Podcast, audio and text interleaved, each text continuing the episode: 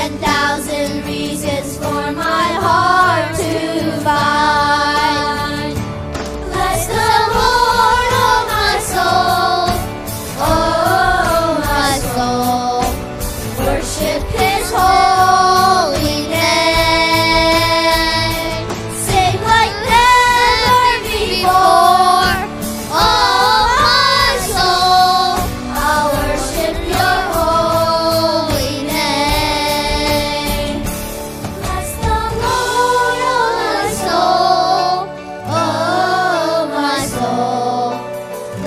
to